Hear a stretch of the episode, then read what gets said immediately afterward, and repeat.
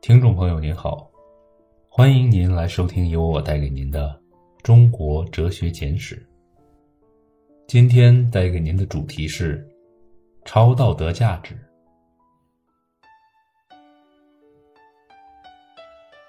但是有人会问，为什么会这样呢？对于超乎现实的追求，如果不是人类先天的欲望之一，为什么大多数民族以宗教的观念和活动作为生活中最重要、最迷人的一部分呢？如果这种追求是人类基本欲望之一，那为什么中国人会是一种例外呢？如果说中华文化的精神基础是伦理而不是宗教，这是否意味着中国人对于高于道德价值的价值毫无觉解？高于道德价值的价值可以叫做超道德的价值。爱人是道德价值，爱上帝是超道德价值。有人会倾向于把超道德价值叫做宗教价值。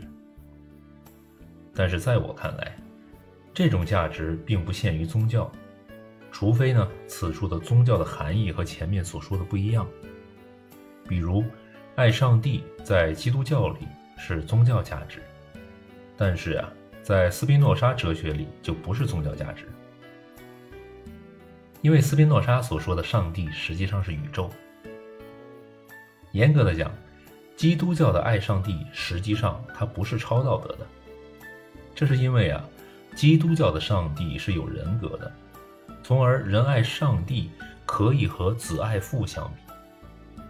后者呢，是属于道德价值。所以说呀，基督教的爱上帝是超道德价值是很有问题的。它其实是准超道德价值，而斯宾诺莎哲学里的爱上帝才是真正的超道德价值。对以上的这些问题呢，我要说，对超乎现实的追求是人类先天的欲望之一。中国人并不是这条规律的例外。我们可以不关心宗教，是因为我们非常关心哲学。我们不是选择宗教的，因为我们都是哲学的。我们在哲学里满足了对超乎现实的追求。也在哲学里呢，表达了欣赏了超道德的价值，而按照哲学去生活呢，也就体验了这些超道德价值。按照中国哲学的传统，它的功用不在于增加积极的知识，而在于提高精神的境界，达到超乎现实的境界，以获得高于道德价值的价值。老子说。为学日益，为道日损。这种损益的不同暂且不论。老子这个说法呢，其实我们也不是完全同意的。在这儿要引用它，只是为了表明中国哲学传统里有为学为道的区别。为学的目的就是我所说的增加积极的知识，而为道的目的就是所说的提高精神的境界。哲学显然是属于为道的范畴。哲学的功用，尤其是形上学的功用，并不是增加积极的知识。这个看法呢，当代西方哲学的维也纳学派也做了发挥，只不过是从不同的角度，为了不同的目的。当然了，我并不同意这个学派所说的，哲学的功用只是弄清观念，形上学的性质只是概念的诗。不仅如此，从他们的辩论中还可以清楚的看出。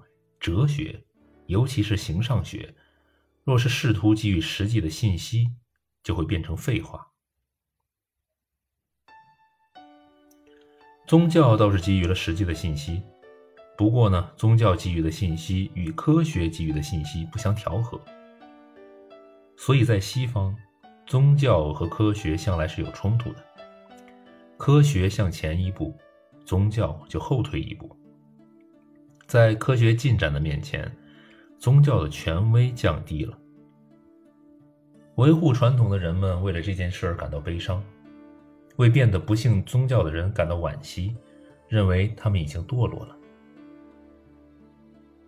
如果除了宗教没有其他获得更高价值的途径，的确应当惋惜他们。放弃了宗教的人，如果没有代替宗教的东西，也就丧失了更高的价值。他们只好把自己限于尘世事物，与精神事物绝缘。不过呢，幸好除了宗教，还有哲学，为人类提供了获得更高价值的途径，一条比宗教提供的途径更为直接的途径。因为在哲学里，为了熟悉更高的价值，不需要采取祈祷、礼拜之类的迂回的道路。通过哲学而熟悉的更高价值。